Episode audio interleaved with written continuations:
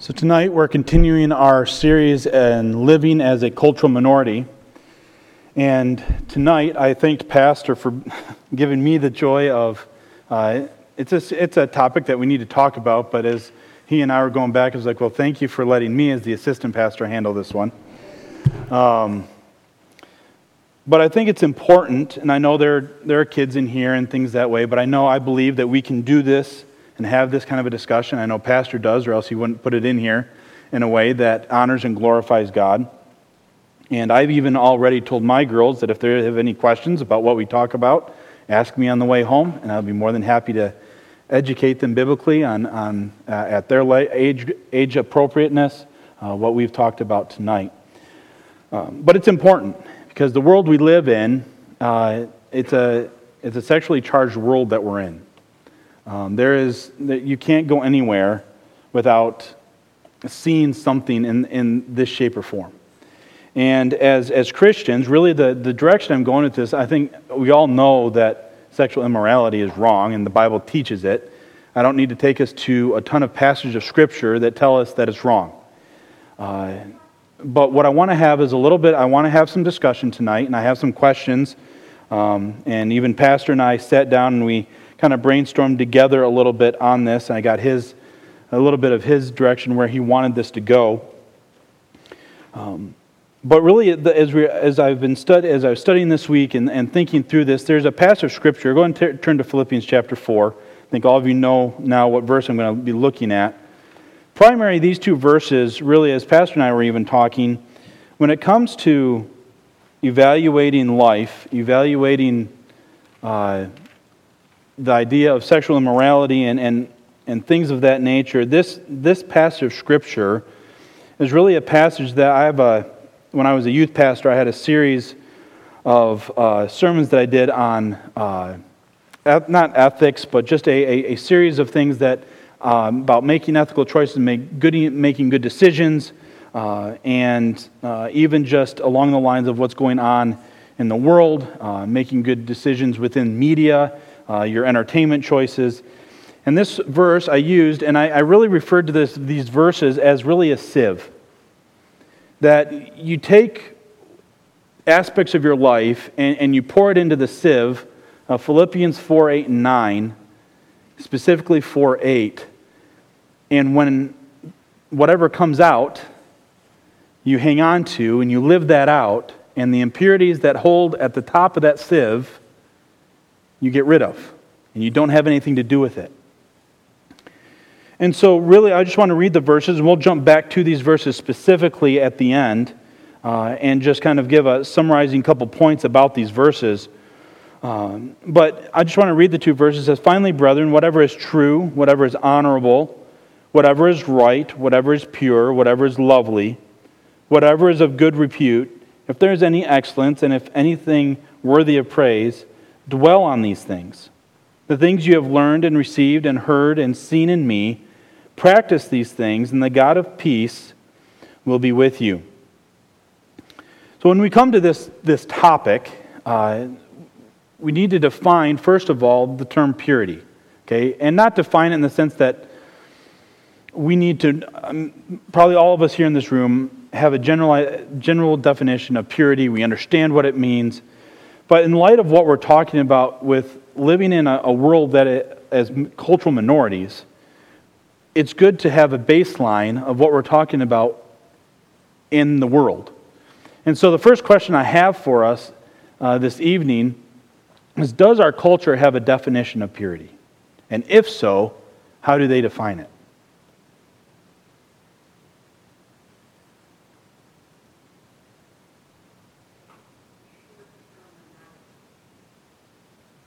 Okay. And by the way, Pastor told me to say, say this that if we don't come to a conclusion on some of this stuff, it's okay. He just wants us to think. So those are his words, not mine. I'll be honest, I Googled it. I couldn't find anything. on this, on this. Now, if you say, you know, you could look at it from a different perspective, but they wouldn't be, actually be defining purity. They'd be defining uh, loyalty, maybe, you know, in, that, in the case of monogamy. Um, but when it comes to, because if you look at the general definition of purity, there is a genuine definition of sexual purity in the dictionary. But does our culture actually have, because we know there's a lot of definitions in our dictionaries that culture does not define well. or, yes, Brian. Yeah. I would agree. I would, I believe that if, if the average American, whatever that means, would, would feel that purity would impinge upon their freedom as Americans. You, you think of the Puritan uh, way of thinking, and they would be, it would be like, it's old and it's antique, but it's not for today. Okay. Tyler? I think if it is defined, it's defined very subjectively. Just like you hear people say, well, your truth is not my truth. Mm-hmm. That's not true. There you go. Yeah. Yes, Andy. I think there's an aspect where part of the culture probably would have a definition of purity, they just wouldn't hold to it themselves, Right. Right? If you would ask someone like, well, what is purity? They- They might be able to give a definition of, you know, keeping themselves clean and things like that, but they'll reject that as a concept. Yeah, they Right. know what we mean when we say it, but they think we're ridiculous. Right. And we'll get into some of the nitty gritty of how we are interacting with our culture here in a few moments. So then, as in, in light of that, unless there's something else that anybody else wants to say on, on, on this question, again, just wanting to set a basic parameter on this. How does the Bible define purity? Again, putting the two side by side. Obviously, the one doesn't have one. How does the Bible define it? You quoted the verse this morning, uh, no, uh, I'm just listening to somebody else that said, uh, be holy as God is holy. Okay. That was, that was Carl that said it after the, the message. First Peter 1 and also Leviticus. No man knows the day or hour. Oh, wait, sorry. That's okay.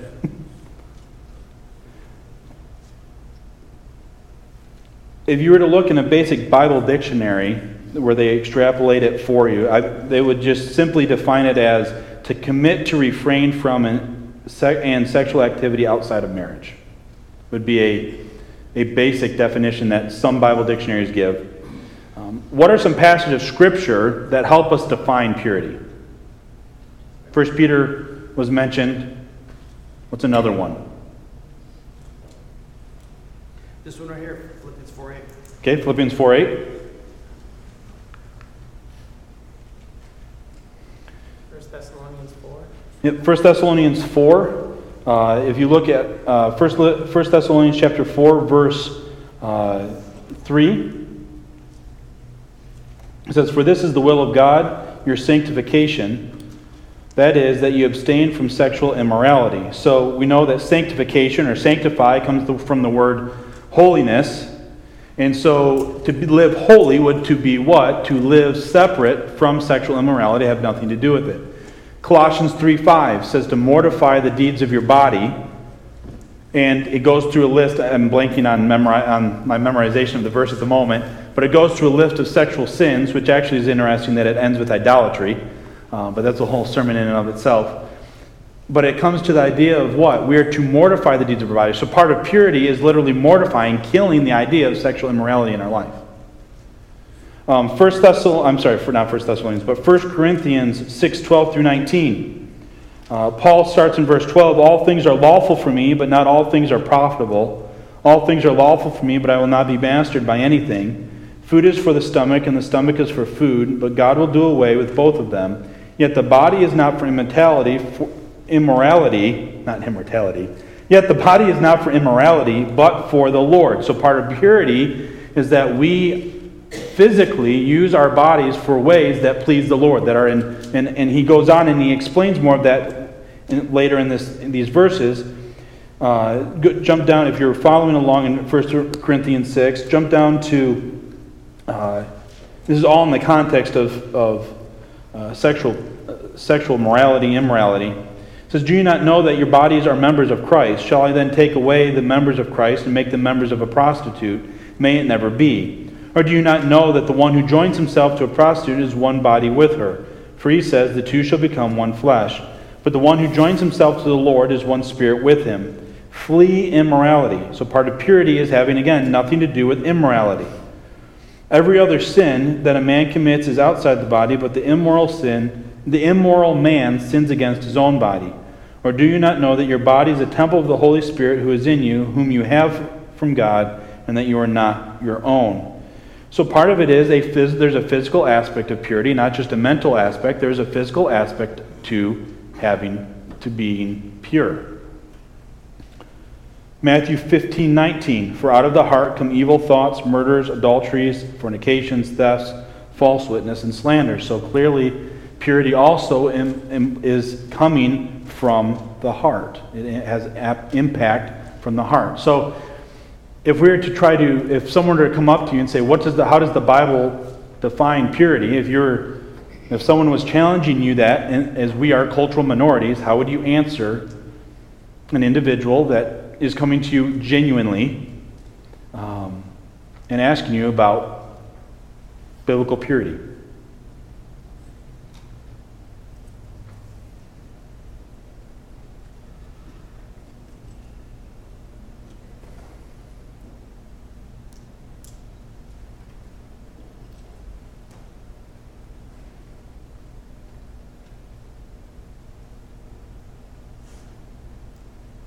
Or have we actually hit on all of it?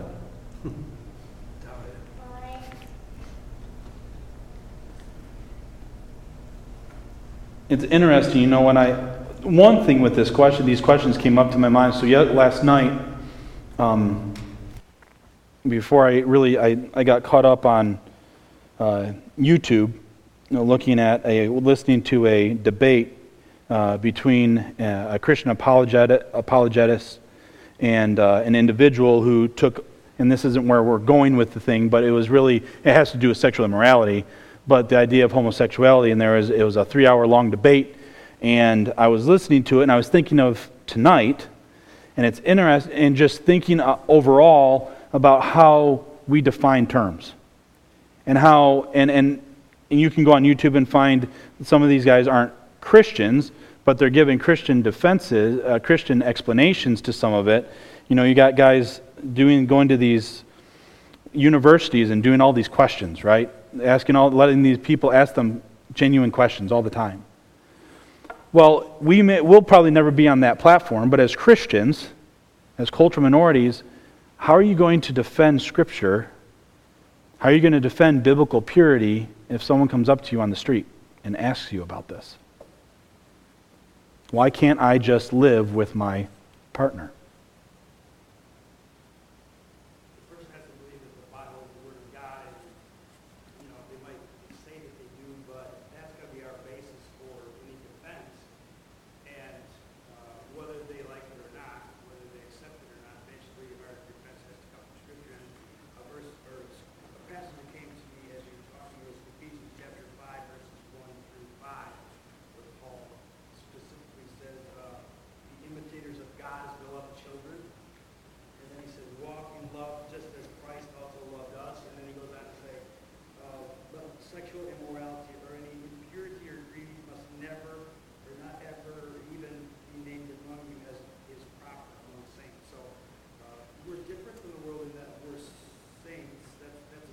Try to explain to a non-believer, you know, I'm holy, you're not, we don't go that route, but that's what he's saying here. So, yeah, that's, uh, they have, you have to, you have to work with the idea that they're, they don't necessarily believe what the Bible is gonna say about what we're, what the subject would be. And if you didn't hear Mike, he really he mentioned that we need to come to a common ground. They may not necessarily agree that the Bible is God's word, but they may be able to come to a point where they agree that that is what the Bible says, which gives you some level of footing with them. Um, I want to give you a case study as we jump into the two main questions that Pastor uh, and I talk through and, and things that way. But this is a real life situation uh, that uh, I just won't be using any names, um, but this is a real actual life situation where a single Christian girl uh, ends up having a baby. She's, she's not married, ends up having a baby, actually didn't even realize she was pregnant until obviously the baby came. How that comes about, I'm not sure. Uh, but she uh, didn't realize it has the baby. And then now she's getting advice to move in. You know, the questions come now. What is the thing? What do you do now? So here's, here's this. Is- so here's, here's, the, here's a question along with that case study that you can think through is that as we think of this kind of a situation, how does the church handle a situation like this? I'll just actually go with the case study first. How does how do how would we as a church, if that a situation like that came up in our church, how would we handle that? How should we handle that, I should say? Yeah, Beth. Before she moves in with any other family, we're her family. And we really need to support this young woman. And first of all, too, as husbands and wives, we really need to set the example of what marriage is, what heterosexual marriage is. Okay. And, you know, where it begins, you know, and where it ends, the possible death of a spouse. And, you know, when a young woman has that, she's got a lot of things on her plate, and she certainly doesn't need the criticism, she certainly needs support. Okay. Um, Where there's sin, it needs to be confronted um, privately first, right? And if there's repentance, then we drop it, right? Then we move on to support. Um, what's done is done. And what we encourage is don't commit any more sins because of the first one, right? Uh, a bunch of no, matter- no number of wrongs can make something right. So don't don't pile on, you know, moving in with with whoever um, on top of whatever led to the baby in the first place. Okay. Yeah, yeah Beth. Is our support going to be conditional? Is it? I would say to a degree, I would agree that uh, we should not praise the act of the pregnancy. I'm I'm not saying praise, I'm saying support. And so, well, there's a there, there's a there's a fine line. You cannot let her think at all that what took place is okay. And so, well, and with the thing that I've noticed is a lot of times in churches, you get on and you see Christians what doing this on Facebook. A young lady gets pregnant, and where are they? They're all over Facebook praising her. Oh, congratulations! And no, it's not congratulations. Now, do we celebrate the life that God providentially allowed through sin to come into the world? You betcha. But she needs to understand that her actions were sinful and against God. And, and there are ongoing consequences. It's not like how many of us have sinned and had ongoing consequences? there are ongoing consequences to that. Now, that, I'm not saying that we, if there's genuine forgiveness and repentance, you don't bring her up in front of the church and put a scarlet letter A on her, okay? Um, you know, when there's unrepentance, it's a whole, it morphs into a little bit of a different story, right? But as Tim was saying, you don't compound one sin with another sin. And that's what a lot of times people in the church give advice. Well, do the right thing and marry them. Is that really the right thing? To get into a bad marriage?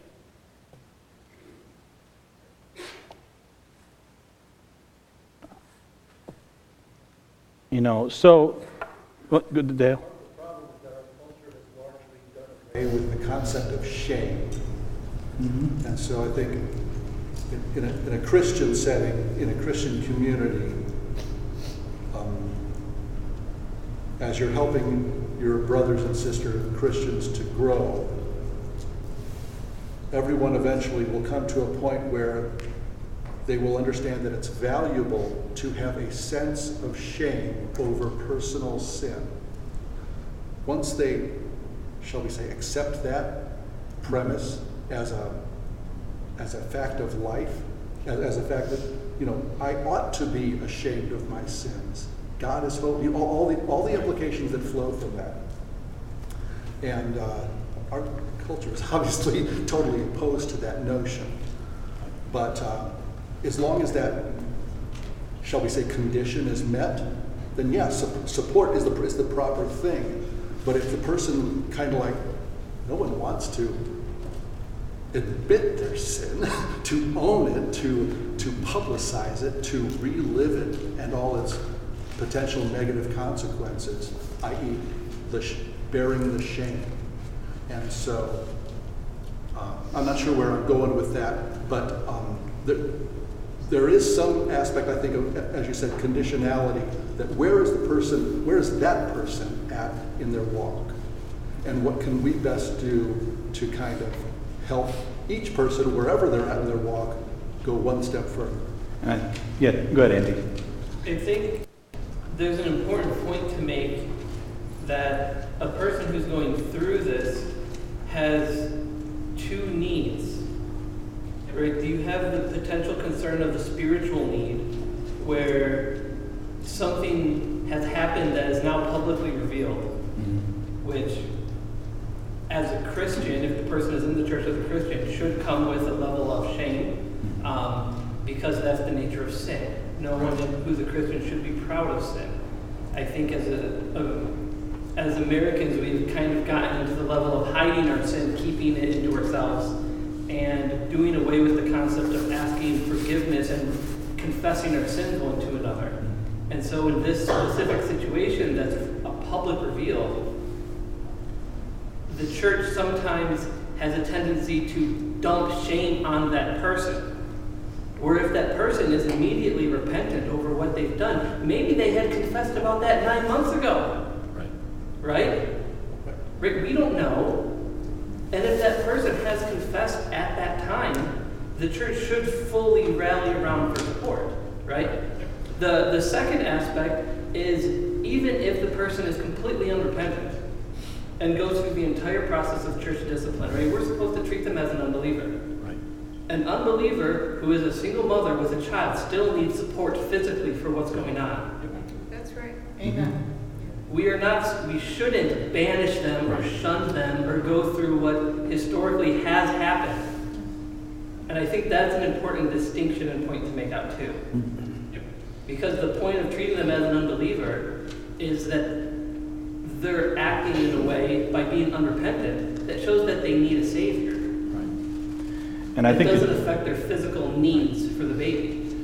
and putting the two together really should be ongoing, whether there's, whether they're the whole church discipline process and they are, we're treating them as unbelievers, or they're repentant, that spiritual and that physical should consistently be, because if they're, if they're unrepentant, I'm going to continue to share with them the, God, the truth of the gospel, right? You're going to continue to share them with that. Boom, boom, boom. Beating them, well, not literally, but in a sense, just hammering them, letting them know, here's, here's what this is. This is what this has done. This is what your sin has done in, in front of God.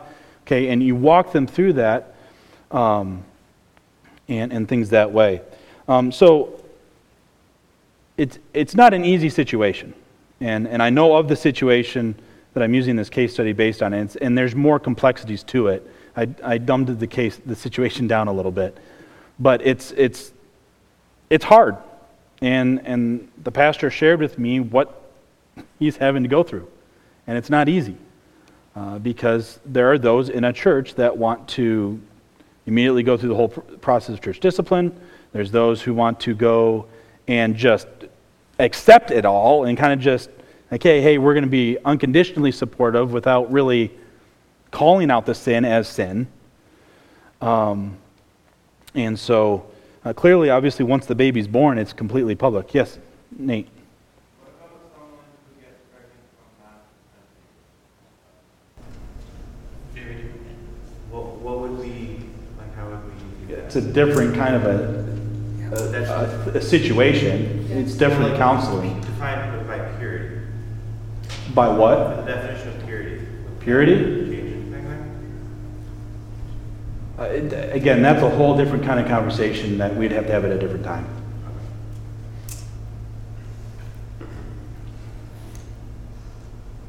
So here the, here's the first question. Where are we losing the line of purity? I.e., how is it creeping into the church?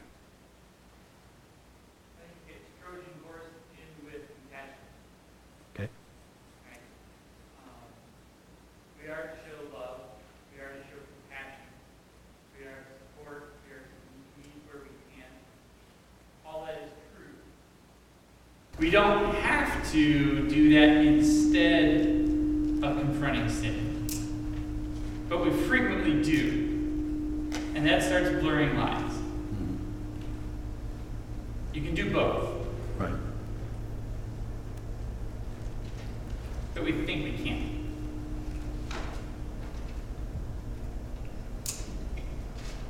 How else are we possibly losing the line of purity here?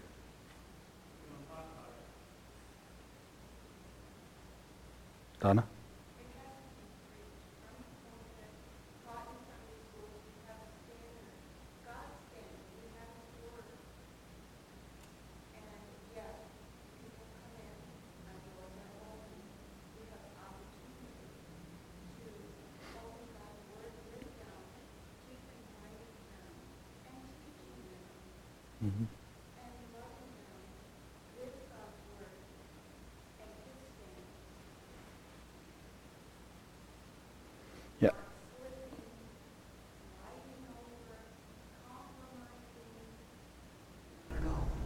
I think both of putting those two together, I, I do believe that in our society, the churches, unfor- and even, I would even boil this down to the parents, have outsourced the teaching of sexual purity to our society.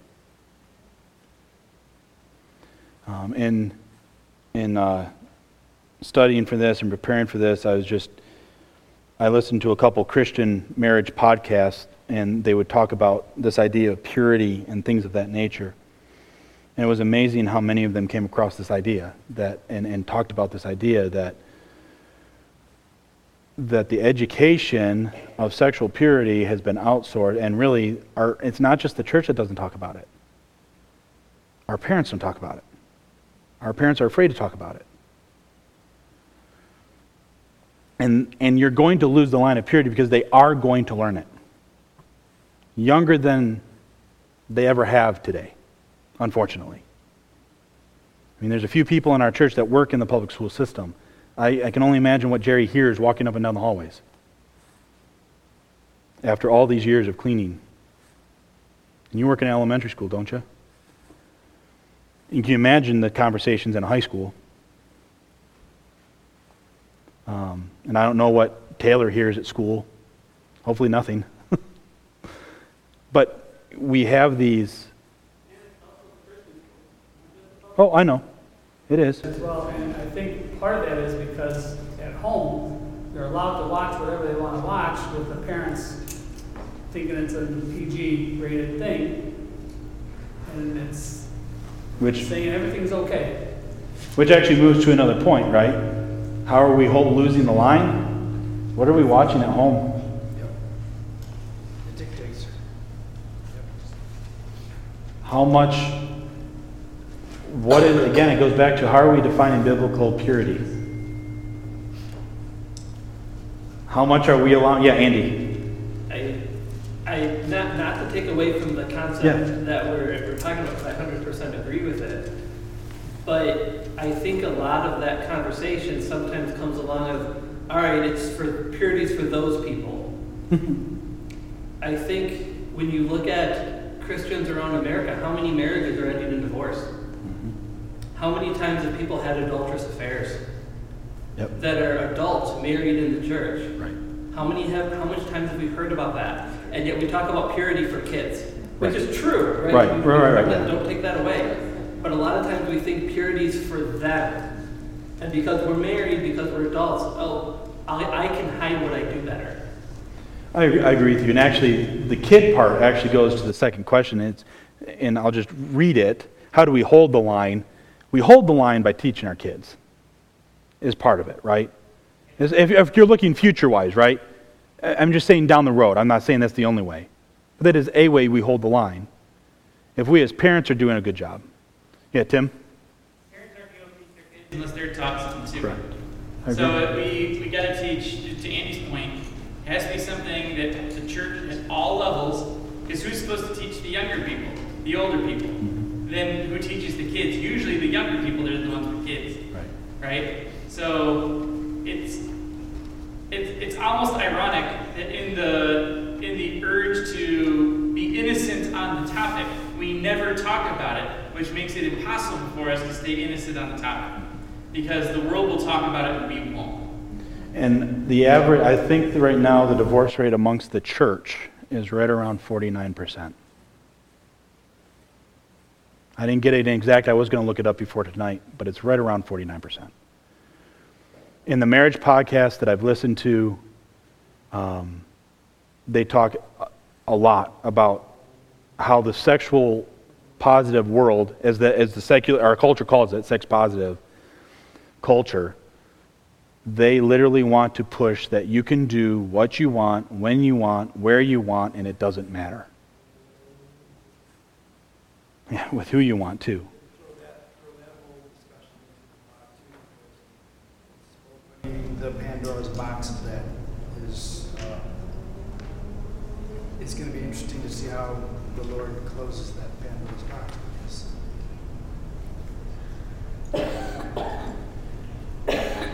Um, one that what hasn't been mentioned, uh, the idea of dating an unbeliever.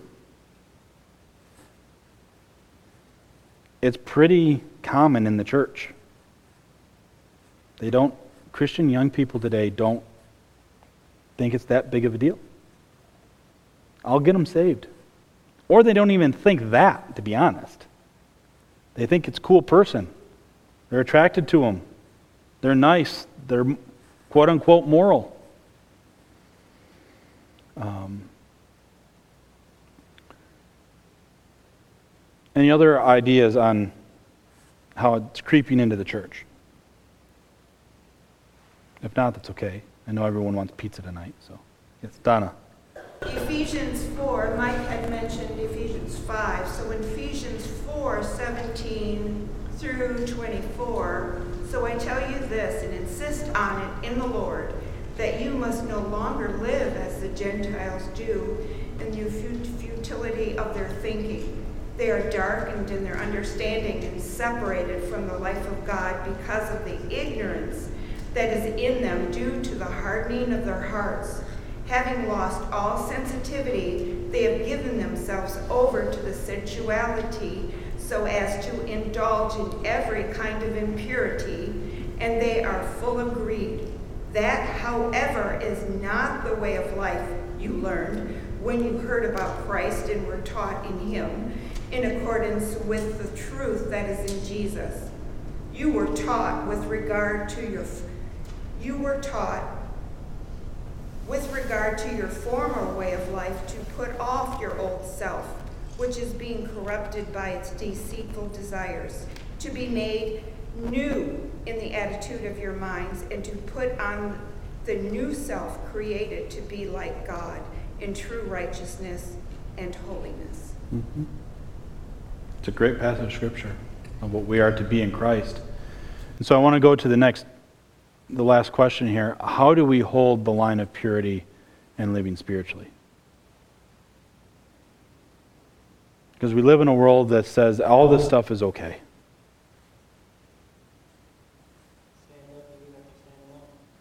Okay? Realize that when Jesus said, All authority is given unto me in heaven and on earth, and he passed that authority on to us, that we do have authority, we do have power over sin. We have to live, whether, whatever age we are, we need to live lives that are exemplary, that others will see Christ in us, and realize that parenting or friendships is basically our, our goal is to make disciples of Jesus Christ. So uh, that's, that's critical. Making disciples is an easy way to hold the line. I shouldn't say easy. But- to people that were living under Nero, so you know what that was like. It wasn't exactly a Sunday school picnic. That was without the internet. There's, there's a song written by Mike and Ruth Green called the kids know it, obedience. Right? Obedience. And the second verse says, we want to live pure, we want to live clean, we want to do our best, right? That's, that's the goal that we should be teaching ourselves, focusing on ourselves and teaching our kids to be obedient. And it does start in home, it really does. Yes, Tim. So here's the thing. Realistically, these sins aren't special on the list of sins, right? Um, do you go to hell more for a sexual sin than for lying or for stealing? No. So realistically, the answer to this is the same as all the other sins that we may or may not be teaching people to avoid. So make disciples, teaching them to obey all that Christ has commanded us. Yep. Right? Teach them to love the Lord, to know His commandments, to learn that obeying His commandments is loving Him, uh, to, to learn all those commands, and to willingly submit to them. And re- recognizing that and trusting that living according to those commandments will actually bring you greater joy than, diso- than disobeying them That's right. realistically, that tapestry is what all of this discussion has to be laid up against, or it's pointless. And I think that goes back to really the first couple questions, right? We looked at what? The biblical view or God's view of purity and the world's view. And we as believers have got to be living God's view of purity. Because as, as we live it out, those around us, eh, whether through discipleship or as, as Tim was talking about, it's going, people will see. The reason I wanted, part of the reason why I wanted to be a pastor was because I saw the joy that my dad and my grandfather had in being a pastor. Now, am I equating that with sexual sin, period? No, but I'm saying, the, is, is to Tim's point, why did I love being, why did I want to go into ministry? Why did I want to preach? Because I saw people loving doing it. We struggle to make Christianity, biblical Christianity, spiritual living, spirit living, attractive. And I'm not saying that we're trying to make a, a marketing sales pitch. But can people see that we are, the world does, is, there are many in the world who, when they see your righteous living, are attracted to it. The reason I say that, it, I, there's both. But it's, it's funny because with my last name, I'm able to use it as, as I don't search my name very much. But I, I've gone and bought my wife something, and they'll see my last name, and I'll make a joke about it. In essence, say, "Yep, my wife really loves my our last name," or like she, and they'll and they've said to me, "Wow, I wish we could find a man like you." Now they don't understand and, and see everything, but they see a difference in the way I'm living. Um, when I was at Lifetime, I saw it over time. They, people would stop talking about certain things when I was in the area. Um, th- there's those who actually have come and say, wow, we want, they're, they're hesitant for it. I think there's a little both. I'm not saying there's, that people reject it as a whole, the culture rejects it. But there are individuals that when you are living a real life, a holy life, there are those around you that are consistently around you that are going to see a difference and are going to be attracted to it because it's the Spirit of God drawing them through you.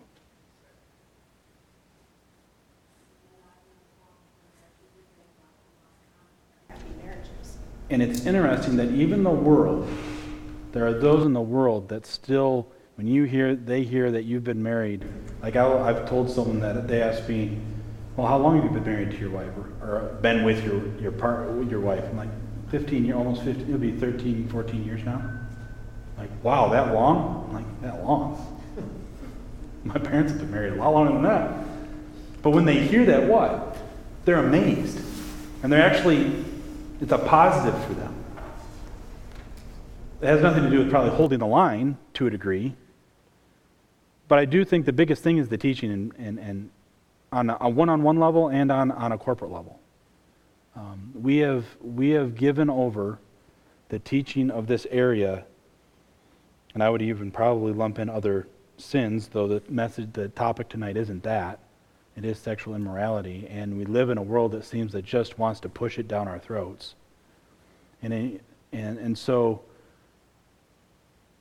we need to make sure that we are staying pure so that we can help others stay pure. And again, going back to Philippians 4 8, everything we do needs to go through that sieve. Everything we do needs to go through that sieve of Scripture.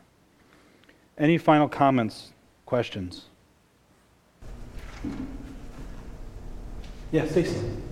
Um, I, I talk to people almost every single day about this working at the pregnancy center, and nearly without exception, the one thing people say when we try to point them to the word is, "Well, I know Christians who," and then they go on with stories, things that I've seen within the church, um, and so I think just to underscore the idea that the importance of the church living in purity.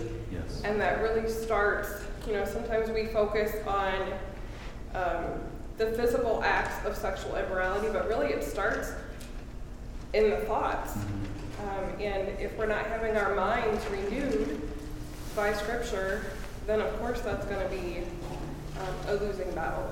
To that point, Paul at the end of 4 8 and 9 says what? To think on these things.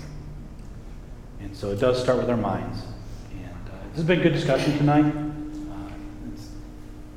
I was actually nervous, I'll be honest, with all of you. I was nervous coming up here, and not because it's weird. Even as a pastor, it's like, I know this needs to be talked about, but yet because we are so preconditioned, you know, I, with this, I'll close just a silly illustration. My, when I, I was able to do three weddings in Illinois, so I did three premarital counseling. And Liz is like, so when, when it comes to sex, what do you do? And, I'm, and she won't use the word sex with me. And uh, I'm like, I just talk about it. She's like, why? I'm like, because it's in the Bible. Or she's like, how? She's like, because it's in the Bible. I can talk about it, honey. And uh, she just, we get, it's just a funny back and forth that we'd have. But it's, it goes to a preconditioned idea that we have let our world hijack what God created. And we're afraid to talk about it in public. Now, there's decorum and there's appropriateness on how we do that. But we shouldn't be afraid to talk about what God has done and how God's, what God's created.